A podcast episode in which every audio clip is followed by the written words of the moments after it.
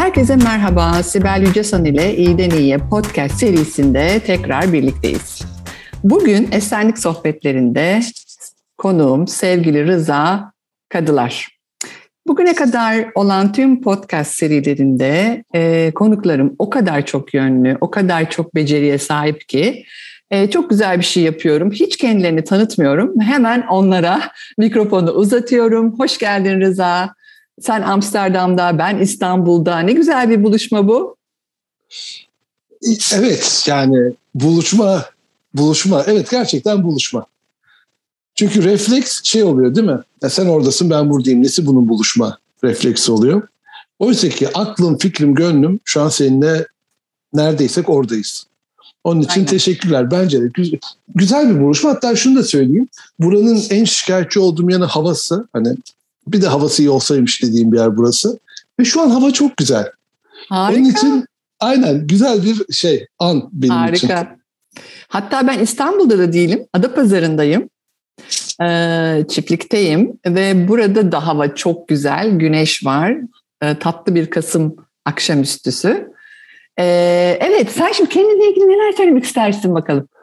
Uf çok karışık böyle şey manik depresif şizofrenik falan bir şeyler oluyor değil mi? Yani tan tanımayanlar, bilmeyenler LinkedIn'e baksınlar. Mümkünce oraya her şeyi koyuyorum. Ne yapıyorum, ne ediyorum falan. Ama ne olur kafaları da karışmasın. Bu adam niye bu kadar çok şey yapıyor falan. Ben, ben de daha çözemedim. Bilmiyorum. Sibel ben şöyle bir insanım. Um, bir şeyleri böyle noktaları bağlamayı çok seviyorum. Um, bir şeyleri keşfetmeyi çok seviyorum. Meraklıyım. O anlamda hala içinde böyle bir çocuk var ve o çocukla oynamaya bayılıyorum. Bir şeyi öğrenmiş olmak da beni çok o kadar da mutlu etmiyor. Öğrendiğimi anlatmayı çok seviyorum. Ve hatta keşfettiklerimi bir araya getirmeyi seviyorum. Hayatım boyunca da bunu yaptım. Hasbelkader işte ben iyi bir öğrenciydim. İyi bir öğrenci olduğum için de böyle işte bir de hırslı bir numara olacak falan. Sonunda hani güzel şeyler okudum ama maalesef bankacı oldum. hani bunu İngiltere, yurt dışında şey yapıyorum. Nobody is perfect diyorum. Sonuçta herkesin kötü yanı var falan. Ama ben 30 yıl kadar bankacılık yaptım. Ama bankacılıkta da hep bunu yaptım. Hep böyle parçaları ve noktaları bir araya getirdim. Güzel şeyler çıktı ortaya.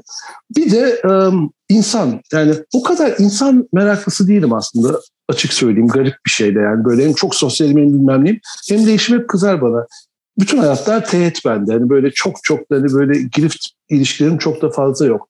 Ama şu var hani insana dokunmayı da seviyorum. Yani insanların bana dokunmasını seviyorum. Duygularımı anlamayı ve hissetmeyi seviyorum. Bu da şunu gösterdi iş hayatında da. Yani bir para çok önemli, etki çok önemli, bir de insan çok önemli. İkisi bir araya gelince çok güzel şeyler oluyor. Bir yandan da işte 20 yıldır bu liderlik gelişimi, kişisel gelişim bu konularda da değişik şeyler yapıyorum.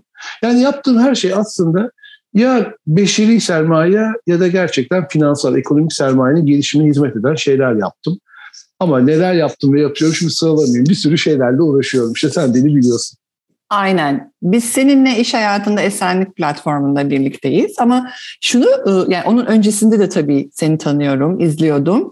Ee, gördüğüm kadarıyla aslında gerçekten benzer benzemez insanları da buluşturmakla ilgili bir misyonun var gibi. Hadi gelin toplanalım, bir çember olalım e, ve ortaya bir fikir atalım. Onunla bir, bir tartışalım, bakalım ne kadar büyüyeceğiz paylaşınca.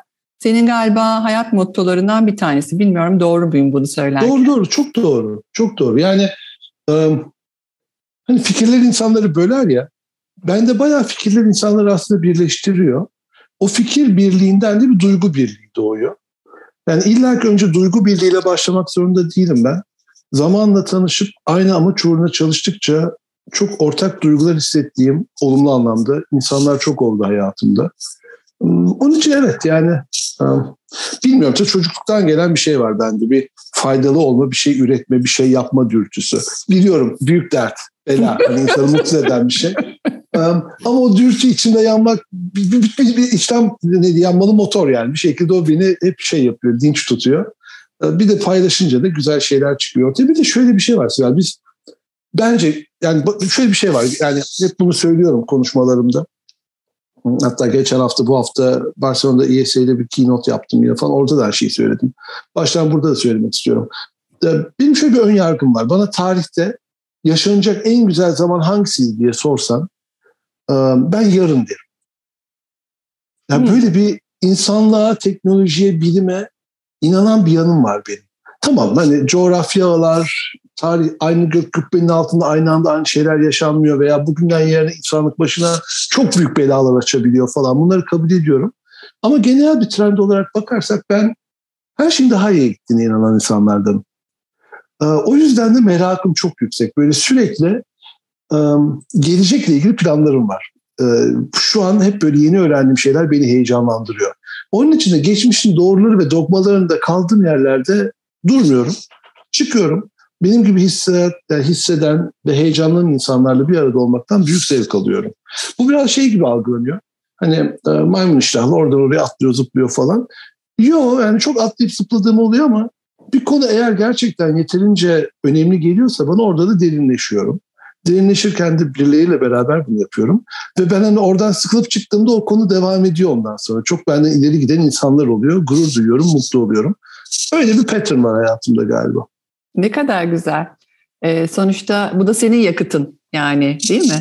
Evet motivasyon buradan geliyor. Çok güzel şeyler yapıyorsun. Ee, buna da vizyonerlik deniyor biraz tabii. Hani yarını düşünebilmek ee, ve ondan sonra o adımların ne olabileceğini görmek ve oraya doğru tutkuyla ilerlemek. Aa, çok enteresan bir konu konuşacağız seninle. O yüzden ben böyle karışık duygular içerisindeyim. Yani hem meraklıyım, hem biraz korkuyorum, hem de böyle öğreneceğim, heyecanlıyım ve sana çok enteresan bir şey söyleyeceğim. Senle konuştuğumuzda Metaverse'de liderlik dediğin andan itibaren ben hiç daha önce karşılaşmadığım o kelimeyle ilgili neler oluyor bir dakika dedim. Fakat sonra bir müddet bunu unuttum. Ve bundan birkaç gün önce 8 yaşındaki bir çocuk, bir tanıdığımın oğlu ile yemekte aynı sofrada metaverse kelimesini ettiğim andan itibaren her şeyi onun bana anlattığını sana söylesem inanır mısın? İnanırım. İnanırım. 8 yaşında bir çocuk bana metaverse'in ne olduğunu kendi yani dilinin döndüğü kadarıyla e, kitaplarından, çizgilerle vesaire anlatmaya başladı ve ben ağzım açık dinledim. O yüzden de çok heyecanlıyım. Şu an ne konuşacağız? Hakikaten e, çok enteresan oldu. Şimdi şunu söyleyeyim. Hani ben de çok heyecanlıyım. 8 yaşındaki çocuktan daha iyi bildiğimi de iddia etmiyorum. Ama ondan daha iştahlı ve meraklıyım. Ve tabii benim bakış açım şey, bu bize ne yapacak, ne sağlayacak? Hani faydacı bir yanım var. Sonuçta bankacıyım hani. Sonuçta hani şey, ne çıkacak bunun sonunda? Nerede kendimizi konumlandırmalıyız? Ne olursa bir fayda sağlar veya sağlarız kendimize. O heyecanla bakıyorum e, konuya. Ve şunu da söyleyeyim. Şimdi Metaverse lafını kullandık. Aslında Metaverse bir kavram, konuşacağız. Ama hemen ticarileşti. Hemen böyle sahiplenildi. Bir sahibi çıktı falan onun. Mesela ben de çok heyecanlıyım. Omniverse'ü bugün gördüm. Oh. Aynı şey aslında ama işte kapışıyor babalar. Yani devler tepişiyor. Biz arada böyle wow ne oluyor falan yapıyoruz. Anlatacağım onu da. Sonuçta hepsinin dediği e, şu. E, gireyim mi konuya hemen sohbete başlayayım böyle Hemen şey. başlayalım bence. Tamam, tamam. bence. Yeteri kadar ya merak aslında, uyandırdık. Aslında hiçbir şey yeni değil. Ha, geçenlerde The Economist'te bu konuda um, bak şimdi hazırlıklı gelmeliydim. Adıyla sanıyla kendim böyle hani şey güzel bir yazı vardı diyeyim. Ve bu konuda biliyorsun bu Omniverse, Metaverse konuları aslında oyun dünyasındaydı. Ve oyun dünyasının ne kadar büyük olduğunu hepimiz biliyorduk. Yani Hollywood'u geçti, işte entertainment'ı geçti, futbolu geçti falan filan. E-sport, e-commerce 10 yıldır takip ediyoruz uzaktan. Ama ben hani gamer değilim. Sonuçta gerçek dünyadaki stimüluslar bana daha cazip geliyor. Kendimi oraya yani Netflix'e falan kaptırdım. Dizi seyrettim bu şey pandemi sayesinde ama benim elimde televizyon bile olmadı. Yani ben hayatını yaşayan hani kendi hayatında başrol olmayı seven bir insanım. Figüran olmayı sevmiyorum falan. Böyle bir dertlerim var. Yani psikolojik var. Bir şey girmedim ben ne derler oyun dünyasına. Fakat şöyle bir şey olduğunu görüyoruz şu an. Oyun dünyası bizim hayatımıza giriyor. Hı. Yani oyun dediğimiz e, sanal hayal, hayatlar gerçek hayatla örtüşüyorlar. Ve o bahsettiğimde ekonomisteki yazıda e, paylaşırım sana yazılı olarak linkini atarım. Belki siz de paylaşırsınız podcast'te. Bu oyun dünyasına altyapıyı sağlayan teknoloji şirketinin CEO'sunun yazısı. Tamam diyor ben tarafım ama diyor. Ve Göbekli Tepe'den bahsediyor. Wow. Çok Çarpıcı iyi. değil mi? Evet çok çarpıcı. Diyor ki Metaverse, Omniverse bilmem ne bu oyun dünyası falan deyip geçmeyin diyor. Bundan 12 bin 15 bin yıl önce diyor. Türkiye'de Göbekli Tepe diye bir yerde diyor bir tapınak varmış diyor. Çok ilginç yani ben neler okuyacağım zannederken ne çıkıyor karşıma. İnsanlık diyor tarih boyunca kendinden daha farklı, daha büyük olmayan bir şeyler yaratıp ona inanmış, onunla yaşamış ve onun verdiği güçlü çok daha güzel, çok daha büyük şeyler yapmış diyor. Şimdi konu nerelere gidiyor anlıyorsun değil mi? Yani onun diyor bir uzantısı diyor. Geldiğimiz noktada diyor yeni bir kendimize bir um, bir dünya yaratıyoruz diyor. Sanal bir dünya ama hep sanaldı zaten dünya diyor. Yani Harari'nin bahsettiği şu hmm, hayal kurabilme gücü. Hani Harari çok güzel anlatır ya kitabında bir marka oluşturmak, bir tüzel kişilik oluşturmak belki insanlık için çok önemli bir şeydi der. Bunun devamı nasıl tüzel kişilik oluşturduk, markalar oluşturduk, şirketler oluşturduk, kavramlar oluşturduk, onların peşinde savaşlar yaptık, öldük, bittik, medeniyet inşa ettik falan. Diyor ki şu anki elimizdeki teknoloji ve imkanlarla diyor bir tık daha ileri gidebiliriz diyor. Ee, beş duyumuzla biz dünyayı algılıyoruz ya. O beş duyumuzun illaki pasif olması gerekmiyor. O beş duyuya biz stimülusları da verebiliriz. Ve ne yaşayacaksak, ne yaşamak istiyorsak onu beynimize yaşatabiliriz. Ve beynimiz o duyguları, o beş duyuyla dünyasını şekillendirirken geriye dönüş bu işte çok enteresan. Biz de gerçek dünya da yaratabiliriz diyor. Gerçek dünya ile sanal dünya. Zaten tapınaklar falan öyle inşa edilmemiş. Yani şimdi hangi Avrupa şehrine gitsen shopping mall, e, bütün şehir merkezi, köyler möyler hepsinde aynı markalar. ama niye inşa ediliyor onlar? İşte bin yıl öncenin 500 yıl öncenin tapınakları şimdi bugünün tapınakları alışveriş merkezleri falan retail. Bizi çok rahatsız etmiyor. Oradan bir tık daha ileri gidiyoruz. Peki nereye gideceğiz bundan sonra? Diyorlar ki Metaverse. Türkçesi çok güzel. Fijital demişler. Fijital. Bu Fijital, kelimeyi kullanabilir. Fijital. Fiziksel ve dijitalin bir yere geldi. Ve bana ait değil bu. Ve bundan bir süre önce kullanılmış bir kelime. Ee, search edersen var. Ama galiba biz o işte e, Nvidia'ymış, yok Microsoft'muş, yok işte Facebook'muş. Onların kavgalarına alet olup Metaverse, Omniverse falan demek yerine kendimizce bir kelime uydurup dijital diyebiliriz buna. Çünkü hem fiziksel hem de dijital bir dünyanın bir araya geldiği bir yerden bahsediyoruz. Bu Omniverse enteresan söyleyeyim daha 8 yaşındaki çocuğun ilgisini çekmeyebilir o. Omniverse'in iddiası şu. Mesela BMW gerçek fabrikasını olduğu gibi dijitale taşımış. Bir motorda 50 bin parça var. 50 bin parçanın nasıl birleşeceğini falan. Robotlar zaten arabayı üretiyor. Dakikada bir araba üretiyorlar. O robotları eğitmek için yarattıkları dijital dünyayı kullanıyorlar. Robotlar dijital dünyada deneyler yapıp en doğru açıyı bilmem neyi yakalıyor. Sonra da onu program olarak yüklediklerini ki bunlar artık biliyorsun yani bütün makineler akıllı yani sensörlerle aslında senin verdiğin komutu yapmıyor.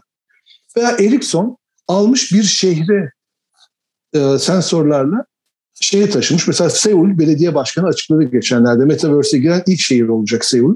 Bütün Seul'ü dijital dünyaya taşıyorlar. Bu sayede gerçek hayatta kanalizasyon, elektrik, grid, trafik, bilmem ne, hava kirliliği falan filan ne varsa dijitalden aynı anda görüp önlem alıp fiziksel hayatta bunları çözüm bulmaktan bahsediyor. Siemens yine Omniverse bütün o işte jeneratörler niye bozulsun ki? Bütün bakımı dijital replikasında takip edip ha şimdi şuna dikkat etmeliyiz deyip müdahale ediyor falan. Bunlar gerçek. Yani bunlar fütüristik şeyler değil. Bu bahsettiğim Nvidia denilen şirket 800 milyar dolar piyasa değerinde. İşte diğer baba işte milyar dolara ulaşmaya çalışıyor falan filan. Pardon, trilyon dolara ulaşmaya çalışıyor falan. Yani şimdi para diyeceksin Rıza. Çok konuştum bankacı bankacı falan ama şimdi bu bize bir şey söylüyor. Biz bunun farkında olup hayatımıza nereye yerleştirmeliyiz? Ben bunun heyecanı ve merakı içindeyim. Peki aklıma gelen hemen birkaç soru var. Ee, çok güzel konuşuyorsun hiç kesmek istemiyorum. E, çünkü ben bilmediğim bir dünyaya girmiş vaziyetteyim. Aslında metaverse böyle bir şey. Hani gözünü bu evrende kapamak ve metaverse açmak. E, evrenin ötesi değil mi? Yani kelime anlamı olarak baktığımızda. Meta, ötesi, e, verse Universe'den geliyor diye biliyorum. Evrenin ötesi. Aslında, aslında meta tam da öte anlamına gelmiyor. Meta, meta en tepe. Hani en tepe. falan hani bilmiyorum. Okay. O zaman kelimeler. yani çok büyük çok çok büyük bir şeyden bahsediyoruz. Yani bir şirketin yarattığı bir şey değil bu. Yani bütün e, şirketlerin, insanlığın, hükümetlerin galiba aynı şeyi ben de okudum. Güney Kore'de pek çok parti bir araya geldi. Metaverse dünyasında neler olacak, ne yapabiliriz gibi. Hani çok çok büyük bir şeyden bahsediyoruz değil mi? Yepyeni bir dünyadan bahsediyoruz aslında. Şimdi mesela böyle fütüristik filmler seyrederken benim şeyi merak ederim. Hani böyle uzay gemileri falan yapıyorlar. Um, ne kadar büyük yani o kadar büyük bir şey insan nasıl yapabilir ki? Yani hani piramitleri anladık da o filmlerde gördüğümüz uzay gemileri falan olacak gibi değil mi falan. Ben bundan bir 10 küsur yıl önce Atlanta'ya gitmiştim bir konferans için. Orada da işte şehir merkezinde kaldım. Büyük hata. Şehir merkezi Atlanta, downtown. Korkunç bir yer falan filan. Yapacak hiçbir şey yok. Sıkıcı. Konferans da zaten sıkıcıydı falan. Çıkıp dolaşayım dedim. Ve orada bir voleybol turnuvasının yapıldığı bir stadyuma girdim. Kapalı bir stadyum. Hiç unutmuyorum. Aynı anda 400 tane maç yapılıyordu binanın içinde. O kadar büyük gelmişti ki bana böyle wow demiştim. Bu kadar büyük bir şey nasıl inşa edebilir insanlık falan filan. Şimdi o bana etkileyen büyük binadan o filmlerde gördüğümüz uzay gemilerine giden yolculukta bu zıplamayı nasıl yapacak insanlık? Bunu yapıyoruz şu an aslında. Yani biz kendi kendine öğrenen üretim sistemlerini kurduğumuz zaman makineyi koruyor, koyuyorsun oraya. O gece gündüz yeni makineler üreterek, algoritmalar üreterek o üretimi yapıyor. Bu bize çok büyük bir büyüklük sağlıyor. İkinci kavram ben şimdi üniversitede finans dersi falan verirken böyle çocuklar biraz zorlanıyorlardı. Yani şunu diyorlardı ya hocam işte bundan 100 yıl önce dünyada ne kadar altın vardıysa şimdi de o kadar var. Ne kadar işte araba vardıysa şu kadar arttı. İnsan sayısı bu kadar arttı. Parasal büyüklükler nasıl bu kadar artabiliyor? Yani ben ne bileyim MBA yaptığımda yeryüzünde 5-6 milyar insan vardı. Şimdi 8 milyar falan var diyelim. Çok o kadar da yaşlı değilim neyse. Ama o zaman toplam para büyüklüğü, merkez bankalarının büyüklüğü 100 milyar, 200 milyar dolardı. Şimdi ne olacak? O büyüklükteki şirketlere bakmıyoruz. 13 trilyon dolar Merkez Bankası bilançolarından bahsediyoruz falan. Hocam bu ne demek? Yani trilyon dolar ne demek falan böyle aynı şeyi senin soruna cevap vermek için söylüyorum. Şu an bizim yarattığımız dünyadan yani tahayyül edemeyeceğimiz kadar büyük dünyalara doğru gidebilirse insanlık bu teknolojiyle gidecek. Şimdi fütüristik bir şey konuşmak istemiyorum. Ben bunu bize bağlamak istiyorum. Şu an olan şeylerden bahsedeceğim şimdi. Metaverse'ün enteresan taraflarından birisi Metaverse. Son 3 ayda olan şeyler bir de bunlar. 3 ila 6 ayda. Biz tatil yaparken dünya neler yapmış. Gucci mesela 100. yıl kutlamalarını Metaverse'de yapmaya karar vermiş. Ve gerçekten iyi yapmışlar. Sana biraz önce söylüyordum. Ben bu pandemi öncesinde yılda 93 defa uçuyordum.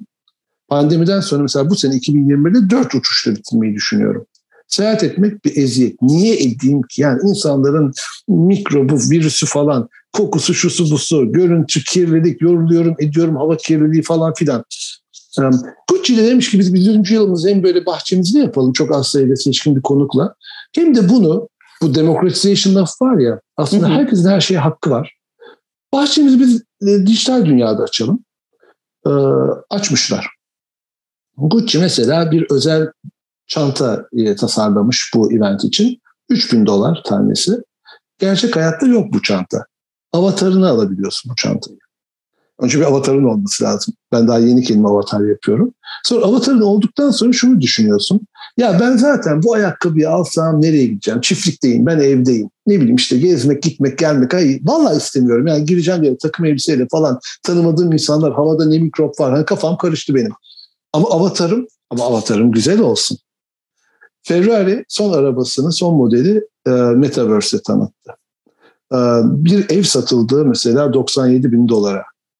E, bir um, DressX diye bir şirket var. Um, başka bir şirketle beraber The Fabricant diye Hollanda merkezli bir şirket. Bunlar dijital elbiseler yapıyorlar. 9500 dolara satıldı mesela bir elbise. Yani ben, ben avatarım şey... ama avatarım Aynen öyle. oradan alacağım Aynen. elbise Aynen. ya da Gucci'den. Mesela. Mesela. Mesela. olmam lazım. Aynen. Okay. Ha ben tabii o kadar para harcamayı sevmiyorum. Mesela ben Ralph Lauren'in 45 dolarlık bir şeyini buldum. Hoodiesini buldum. Onu ciddi ciddi düşünüyorum. Hani avatarım olunca almayı. Denemek için. Çünkü çok da basit. Fotoğrafını çekiyorsun, yolluyorsun. Onlar giydiriyorlar avatarına veya fotoğraflara geri yolluyorlar. Hatta daha basit şu. Senin fotoğrafını onu giydirip yolluyorlar. Sen onu Instagram'a koyuyorsun. Çok yakışmış falan. Gerçeğine ne gerek var? Nasıl olsa iki defa giyeceğim atacağım çöpe. Bak seninle şu an ekrandayız, telefondayız, podcast'teyiz falan filan. Bu gerçek mi? Yoksa bir manyaklık mı? Bilmiyorum. Bunun arkasında bir şey daha var onu da söyleyeyim. Ee, kripto dünyasının bu kadar, kripto currency'lerin bu kadar hızlı büyüdüğü bir dünyada bütün bunlar birbirini besliyor aslında. Internet of Things dedik. Değil mi? Aynen. Ondan sonra işte insanların um, böyle akıllı kontratlar yapması, decentralized bütün bu kontratların olması dedik. Ee, sanat dünyası, auctionlar bilmem ne falan derken 3 trilyon dolar büyüklüğünde bir dünyanın her türlü varlığını kullanabildiğin bir alışveriş mekanı yaratıyorsun. Ve oraya nakit para da koyabilirsin. Tabii kredi kartından da yapabilirsin ama bir taraftan da kriptoların değer kazandığı bir dünyada yaşıyoruz. Şimdi Rıza saçmalıyorsun. İşte bizim bahçede çamur var. İşte memleketin hali ortada. Dolar ben ceviz yetiştiriyorum burada. ne mutlu falan. Gerçek hayat bu. Fakat bir yandan da şunu söylemek istiyorum. Bütün bunlar oluyor diye bizim hayatımız aslında kötüye gitmiyor. Teknoloji herkesin hayatını daha iyi götürüyor. Fakat şu oluyor. Dünyadaki var olan nimetler ve büyüklüklerden aldığımız pay düşüyor. Biz bununla mutluysak ne mutlu. Ama biz bundan memnun değilsek sürekli payımızın küçüldüğü, etkimizin azaldığı bir hayata ve coğrafyaya doğru gidiyoruz demek. Peki bir şey duydum ben de 69 milyon dolara satılan e, dijital bir tablo e, ve müthiş bir şey yani hani küçücük bir diske sığıyor. Oysa öyle bir para verdiğin tabloyu şahane konağında sergilemek istersin ama bakış açıları dediğin gibi çok farklılaştı. Bir şey sormak istiyorum aklıma gelen. Şimdi biz bilerek ya da bilmeyerek yani biraz somutlaştıralım olayı. Bir çiftlikteki bir insan e, tabii ben hem İstanbul'dayım hem buradayım ya da sen Amsterdam'da zaten bu işlerin içindesin ama bizi dinleyen herhangi biri şu soruyu sor. Ben yanlışlıkla bilmeden metaverse dünyasına zaten adım atmış mıyımdır? yani birincisi şu. Buradan yani da liderliğe bahsedeyim. geçelim. Yani, yani liderlikte... Bir, birinci, birincisi şu. Biz ha. ne yaparsak yapalım bu dünya bizi etkiliyor. Yani ben Zoom'u 6-7 yıldır kullanıyorum. Canvas mesela biliyorsun online'da eğitimler Hı. veriyorum. Online'daki eğitimlerimi kullandığım Canvas'ı 4 yıl oldu, 5 yıl oldu. Amerika'da işte bazı kendi okulları yolladım ki öğreneyim bu dijital eğitim nasıl oluyor diye altyapıyı orada görmüştüm. Yeni değil. Ama kimse girmiyordu. Yani sıkıyorsa sen herhangi bir banka falan iş dünyası bir toplantıyı Zoom'dan yap. Hakaret. Sağ olsun pandemi bunu bizi rahatlattı. Şimdi Avatar dedim ISC'de konuşurken Business School'da. Herkesin böyle suratı düştü. Biz dedi Avatar mı Avatar çoluk çocuk muyuz yani falan filan dediler. Ama e, bu trendler durmuyor. Yani bir şekilde devam ediyor. Artıları var, eksileri var. İstediğin kadar geç kal, erken kal. Ama sonuçta şöyle bir şey yaratıyor insanda. Ben o business school'da da onu söyledim. Hani bu gençlerde bir şey kaybetme, kaçırma, um, fear of missing out var yani bir şeyleri kaçırma korkusu. Ne yaparsan hep yeterli olamama. Bize de var yani sonuçta. Sürekli bir şeyler var falan. Çok zor bir dünyada yaşıyoruz. Yani iç dünyasını buradan şeye bağlayayım bunu. Duygusal tetikleyicilere bağlayayım. Duygusal tetikleyicilerimizin sürekli tetiklendiği bir yerde biz iç dünyamıza ne olup ne bitiyor anlamıyorsak sürekli kullanılan tarafta kalıyoruz. Ve çok tüketici bir şey bu. Yani insan tüketen bir şey bu. Yani sen diyelim ki çok başarılı ceviz yetiştiriyorsun. Cevizlerine çok mutlusun. Ama dünyanın bir yerinde bu teknolojiyi kullanarak başkaları farklı türlü ceviz yetiştiriyor. Ve o cevizlerle senin, mesela ben elma yetiştiriyorum. Benim 1600 ağacım var. Ve bir ortakçımız var. O ailece onlar bakıyorlar. Biz işte 5-6 yıldır bağışlar büyüdü. iyi ürün veriyor. Elde kalıyor, satamıyoruz. Çünkü dünyada bizden çok daha verimli bir şekilde elma üreten insanlar var. Şimdi Metaverse bir oyun, bir sanal bir şey, gerçeklerden kaçış falan doğru evet bütün bunlar doğru. Ama aynı zamanda da teknoloji böyle ilerliyorsa teknolojinin ilerlediği yerde olmak zorundayız. Ve bu bir duygu. Yani o duygu ben buna direneceğim duygusu, bu bana tehdit duygusu ya da bu bir fırsat duygusu. Ben şuna bağlamak istiyorum. Mesela örnek, somut örnek. Hmm, Ben şimdi burada bir üniversiteye destek oluyorum. Data scientist yetiştiriyorlar. Onlarla bir mentorluk programı kuruyoruz. Türkiye'de menteam var birkaç tane. Bu şey, Barma Üniversitesi'nden bir menteam. Kızcağızla sohbet ediyorduk. Anlattım bunları yaklaşık bir 6-7 ay önce. Geçenlerde aradı beni. Hocam dedi ben dedi Java'yı öğrendim dedi. Şimdi Python'a başlayacağım dedi. Bundan sonra ne yapayım sizce dedi. Yani bunları öğrenmek atla deve değil. Biz İngilizce öğrenin diyorduk herkese. İngilizce zaten öğrenmek zorunda herkes. Ama şu an hani bu dünyada az çok anlamak istiyorsak bu e, bu mantık nasıl ilerliyor? Bunu bilmek yani bizler için geçti diyoruz daha falan. Geçmedi aslında. Biz de tam oyunun başındayız. Kendi oyunumuzun başındayız. Yani her gün yeni bir oyun başlıyor.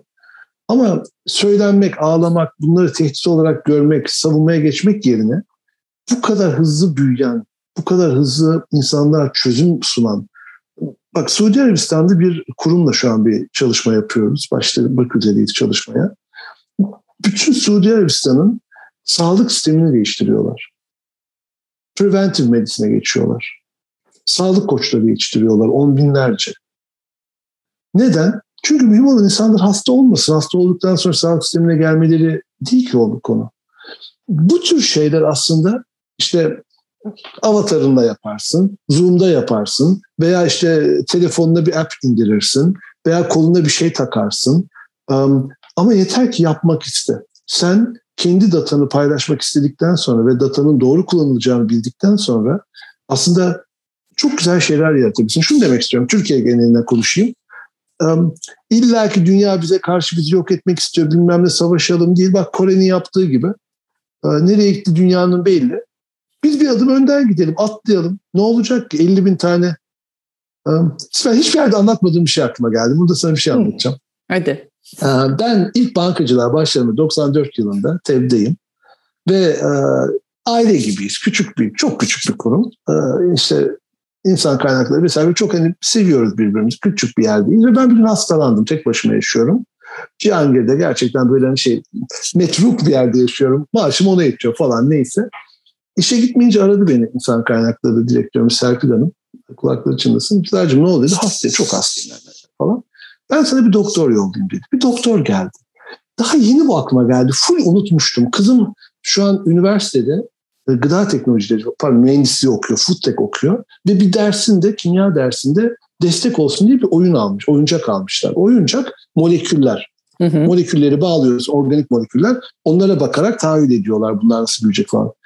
Rahmetli o doktor beyefendi Atatürk'ü de görmüş yani çok yaşlıydı. Türkiye'nin çok değerli doktorlarından biri. Amerika'da falan çok değerli şeyler yapmış. Emekliliğinde dönmüş. İşte bizim bankada onu biraz destekliyor gibi böyle bir de önde gelen ailelere falan şey çok değerli doktor. Adamcağız gelip bana evde bakmıştı. Çoraplarının rengi bile farklıydı. Öyle biraz uçuk bir amca. Ve bana şunu demişti. 5 milyon tane bu kitlerden yaptıracaksın. Bütün ilkokullara dağıtacaksın. Molekülün ne olduğunu bu gençlik anlayacak. Sonra buradan ne bilim adamları çıkar demişti. Ve ben 30 Güzel. yıl sonra mı ne yani kaç yıl sonra kızımın elinde onu görünce bir anda bu unuttuğum ana aklıma geldi. Rahmetli beyefendi adını bile hatırlayamıyorum. Bulamıyorum bile yani şu an. Um, hiçbir şey yeni değil Sibel. Yani şu an Metaverse diyoruz. Çok popüler işte televizyonlarda falan her yerde göreceksin. Sonuçta çünkü reklam dünyası buradan para kazanacak işte yani falan filan. Faydalı, iyi olsun tamam. Ama aynı zamanda da üretim burada oluyorsa üretimi burada yapmak zorundayız. Eğer ki en pahalı tablolar orada olacaksa sen niye hala yağlı boyayla uğraşıyorsun? Ha, yağlı boyayı iyi bilmek sana dijital dair sanat yaptırabiliyorsa yaptır. Bir arkadaşım um, doktora yaptı matematik üzerine. Uh, hücrenin yaşama matematiği üzerine çalıştı. Şimdi bunlar uçuk kaçık şeyler değil. O tamam akıllı çocuk çok bilmem nesini yaptı. Onun uygulamalarını al kullan. Şimdi nereye bağlayacağım bütün bunları? Yani koçlukta falan hep biz konuşuyoruz ya edilgen olmak, kurban olmak ya da hayatının dizginlerini elinde tutmak. Elinden almak evet. Bunlara bakıp panikleyip ay geçti benden mahvoldum artık ben hani dünyaya kapatayım işte Netflix'imi seyredeyim falan orada kalayım bir tercih. Mutlu ediyorsa orada olalım. Hiç itirazım yok. Ama ya yetmiyor bana içimde bir enerji var bir şeyler yapmak istiyorum diyen herkese de şunu söylüyorum. Bundan sonra giderek değeri yok olacak, bir fayda sağlamayacak dünün oyunlarıyla ve teknolojileriyle zaman kaybetmeyin diyorum. Evet. Son bir örnek. Bu hafta bir şirket halka arz edildi. Bunlar da insanı maalesef baştan çıkartan kötü şeyler ama sinyal aynı zamanda da. 2009 yılında bir PhD öğrencisinin Amerika'da kurduğu bir şirket elektrikli araç üretiyor. Bu ama önce spor araba falan demiş. Sonra akıllıca bu mini truck çok seviyor Amerikalılar. Mini truck üretmiş. Ford falan ortağı %12. Jeff Bezos ortağı falan filan. Daha üretime başlamadı. Daha araba yok ortada. Prototip falan var ortalıkta. Halka arz edildi geçen hafta. Halka arz edildiği gün piyasa değeri General Motors, Chrysler ve Ford'dan daha yukarıdaydı. İlk günde bir %30 arttı. Şu an 100 milyar doların piyasa değeri var. Şimdi bu bize şunu söylüyor. Ben otomotiv sektörüne gireyim. Harika. Ama biliyorum ki otomotiv sektörünün getireceği değer fayda ortada. Hani bütün oyuncular burada.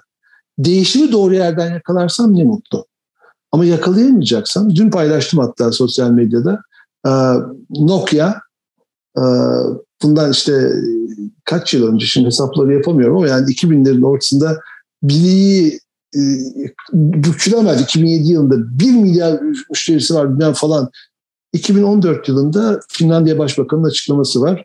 Ee, Apple yüzünden hem Nokia'mız battı hem kağıt endüstrimiz yok oldu falan. Şimdi e, anlatabiliyor muyum? Yani bu değişim e, bir yerlerde ve doğru yerde kendimizi konumlanmak elimizde. Ben hep şeye bakıyorum. Bu içindeki çocuk, oyuncak. E, bunlardan acaba nasıl biz de bir şeyler kendimize sağlarız diye bakmak istiyor. Nasıl ki benim Boğaziçi'lerde, Boğaziçi Üniversitesi'ne verdiğim son dersi ben dijital um, transformasyon için Disruptive Leaders falan da eğitimini verdiğimde bütün eğitimi Canvas'a koymuştum. Bütün eğitimi Zoom'dan yapmıştım ve öğrenciler böyle çok afallamışlardı. Diğer öğretim üyeleri bana kızmıştı okula gelmeden ders mi verilir falan diye 2019 yılından bahsediyorum. Ee, sonra ne oldu? Pandemi geldi okula gitmek olmadı falan filan. Yani her şey normalleşti. Madem dijital eğitim veriyoruz niye bunu dijital yapmayalım demiştim. O çocukların hepsinin Zoom hesabı çoktan vardı. Yani onlar bu dönüşümü çok rahat yaşadılar aslında.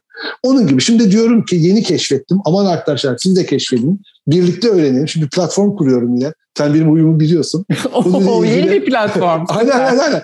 Yani mesela esenlik konusu çok güzel, iyi ilerliyor sayenizde. Esenlikte yapılacak çok güzel şeyler devam ediyor. Ama madem Metaverse, Omniverse vesaire var bundan da anlayan insanlar bir araya gelelim, birbirimize öğretelim. Bakalım buradan ne fırsatlar çıkacak ona bakalım diyorum. Ama ilk defa seninle konuşuyorum. Daha kimseyle Aa, konuşmamıştım. Ne kadar e, sevindim anlatamam. Ben zaten böyle hayranlıkla dinliyorum. Bir yandan açılımlar açılımlar.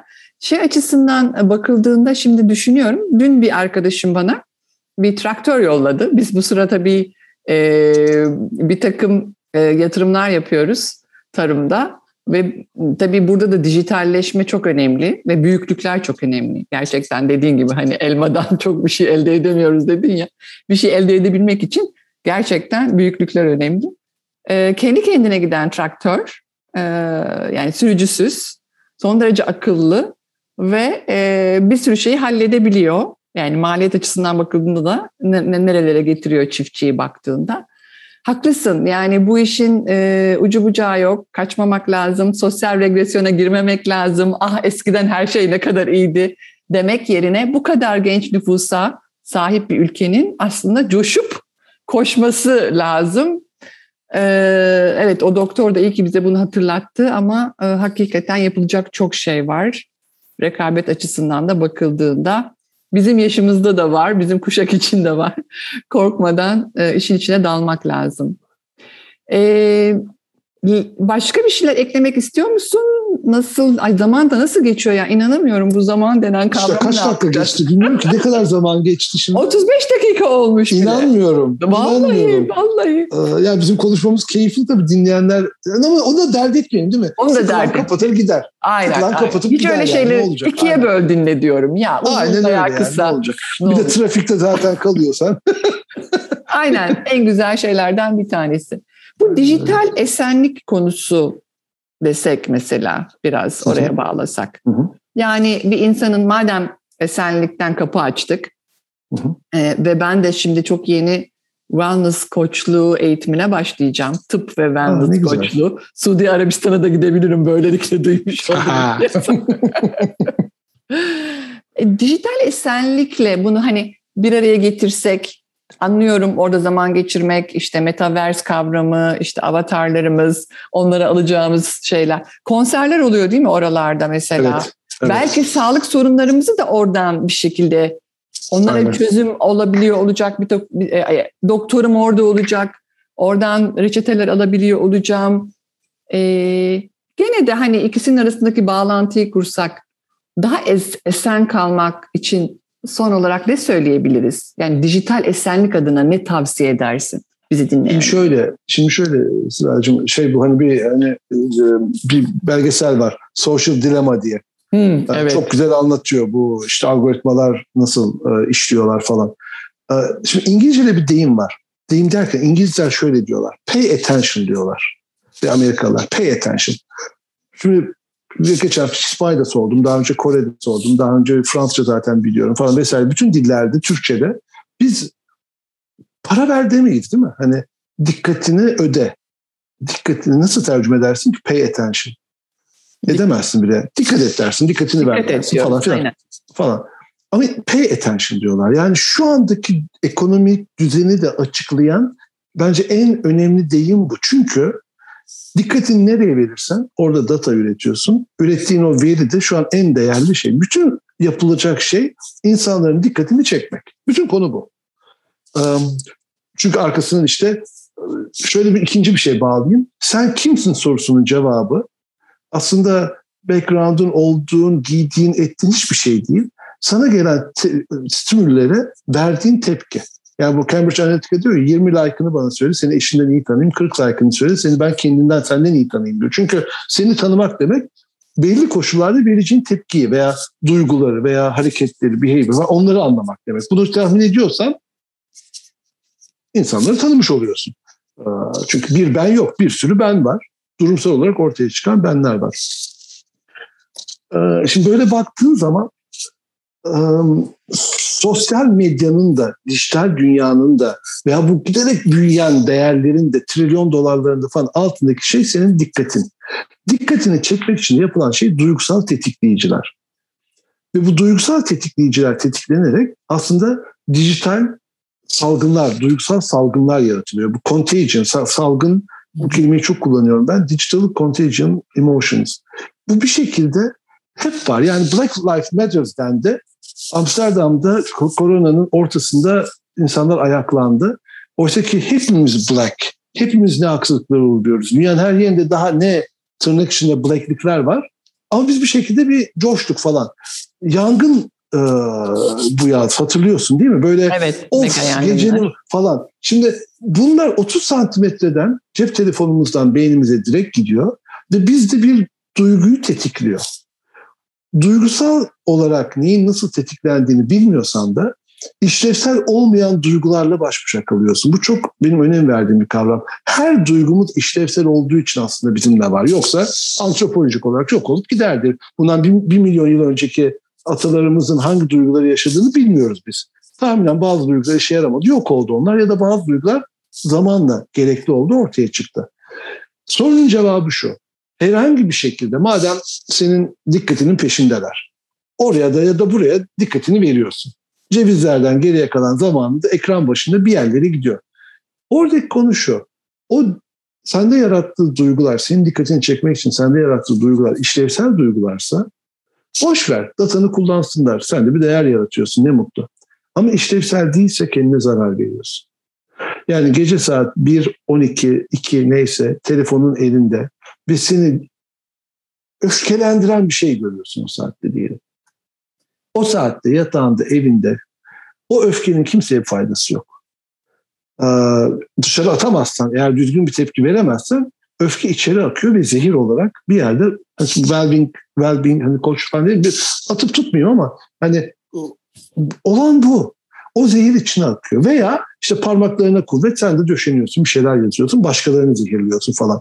Algoritma çok mutlu. Sen ne kadar orada aktifsin, algoritma o kadar data üretiyor. Ürettiği datayı da bir şekilde kullanıyor. Yani olay senin ev adresin bilmem ne özlük bilgi, bunu reklam verenleri sattım, e-mail, palavra bunlarda hiç değer yok. Ama senin e, dikkatini değerlendirdiği zaman bir sürü değer çıkartıyor. Benim tek tavsiyem şu, kendime de yapmaya çalıştığım bu o an yaşadığın duyguyu bir şey tetikliyorsa neyin tetiklediğini fark et. Fark ettikten sonra da o duygu işlevsel mi değil mi kendinle yüzleş. İşlevsel değilse o zaman yazık etme kendine de çevrene de. Bir değer yaratacaksan o duygu işlevsel olduğu yerde kullan. Um, söylemesi çok kolay yapması çok zor. Çünkü sen ne kadar kendini tanısan da senin tanımadığın yanlarını ortaya çıkaran yeni dürtüler ortaya çıkıyor sürekli. Evet. Ve insan kendisiyle baş başa kaldığında belki de gömdüğü, görmek istemediği karanlık bir yerlerde bıraktığı yanlarıyla da yüzleşiyor. Kolay değil. Ama ne olacak? O da bir oyun. Başka şeyleri oynayacağına kendinle oyna. Ee, yani bir virtüöz gibi kendi duygularından bir eser çıkar ortaya. Ee, komik şeyler yaşıyorum kendi kendime ama bazen bu duygularımla yüzleşmek bana çok iyi geliyor. Ee, işlevsel olmayanları durdurabiliyorum bazen ama her zaman değil. Ee, tavsiyem benim bu olacak açıkçası. Harika. E, psikolojide bir şey var ya hani yaşadığın şey ve seçtiğin şey için şu soruyu sorabilirsin. Bunun bana faydası mı var, zararı mı var? Bu kadar basit aslında. E, kolay bir soru gibi gözüküyor. Cevabı her zaman çok da kolay değil ama yapa yapa insan her şey pratikle alakalı. Pratik Aynen. ede ede e, yollar yürünür. Bir, bir de ben şunu söyleyeyim. Belki fayda lafı insanlarda tepki yaratıyor. İşlevsel evet. lafını tercih ediyorum ben. Okey, güzel. Çünkü güzel. insan illaki de ben hani şey oynuyor. Ama bu ben çocuğum için yapıyorum. Ama bunu toplum için yapıyorum. İlla fayda boş ver. Yani ben o tartışmaya girmek istemiyorum. Ben faydalanmayacağım ama işte yangınları söndüreceğim falan. Yok. O anda o duygu işlevsel mi? O anlamda bir işe yarıyor mu? diye sorduğumuzda belki biraz daha nötr olabiliyor. Aynı şeyi söylüyoruz ama teşekkürler. Evet yani kendime daha çok faydalı mı sorusuydu bu. Çok teşekkür ediyorum ya. İyi ki buluştuk. Harika da bir konu oldu. Yani ilk defa da böyle konuşuyor olman gurur duydum. çok, ee, çok çok teşekkür ediyorum. Bence bu metaverse dünyasının sınırları olmadığına göre bu konuşmalar kim bilir nerelere gidecek, daha ne kadar çok konuşulacak. Ama hmm. hepimiz bir şekilde ya adım attık ya da adım atmak üzereyiz ama korkmayacağız bundan. Bakalım bizi daha neler bekliyor. İyi ki geldin. Ee, Çok teşekkürler. Ben bir şey daha altını çizeyim. Şimdi ki. bana ulaşmak isteyenlere ben hep açığım. Bir tek tamam. Instagram'daki hesabım benim kapalı şahsi hesap. Onun için orada mahcup oluyorum. Hani her tanımı alamıyorum falan. LinkedIn'den bana ulaşırlarsa daha iyi. Ya da Instagram'da böyle hani Rıza Kadar Akademi diye bir hesabım açık hesap. O da olur. Ama o mahcup olmayayım. Yani o bir kendi aile hesabım. Bir tane açmış bulundum. Onu da değiştirmiyorum. Kalabalık orası çok kalabalık ama işte yıllar boyunca işte olan birikim o. Ee, onu da belirteyim. Arkadaşlar ulaşmak isterlerse her konuda LinkedIn'de e, onlarla irtibatta olmak isterim. Sen her zaman zaten çok yardımcısın ve destekçisin. Bence LinkedIn'den soru sormak isteyene de her zaman cevap vereceğini biliyorum. Ee, evet, bizi dinleyenlere gene çok teşekkür ediyoruz ve farklı bir esenlik sohbetleri dizisinde buluşmak üzere. Hoşça kalın, esen kalın diyoruz. Bay bay.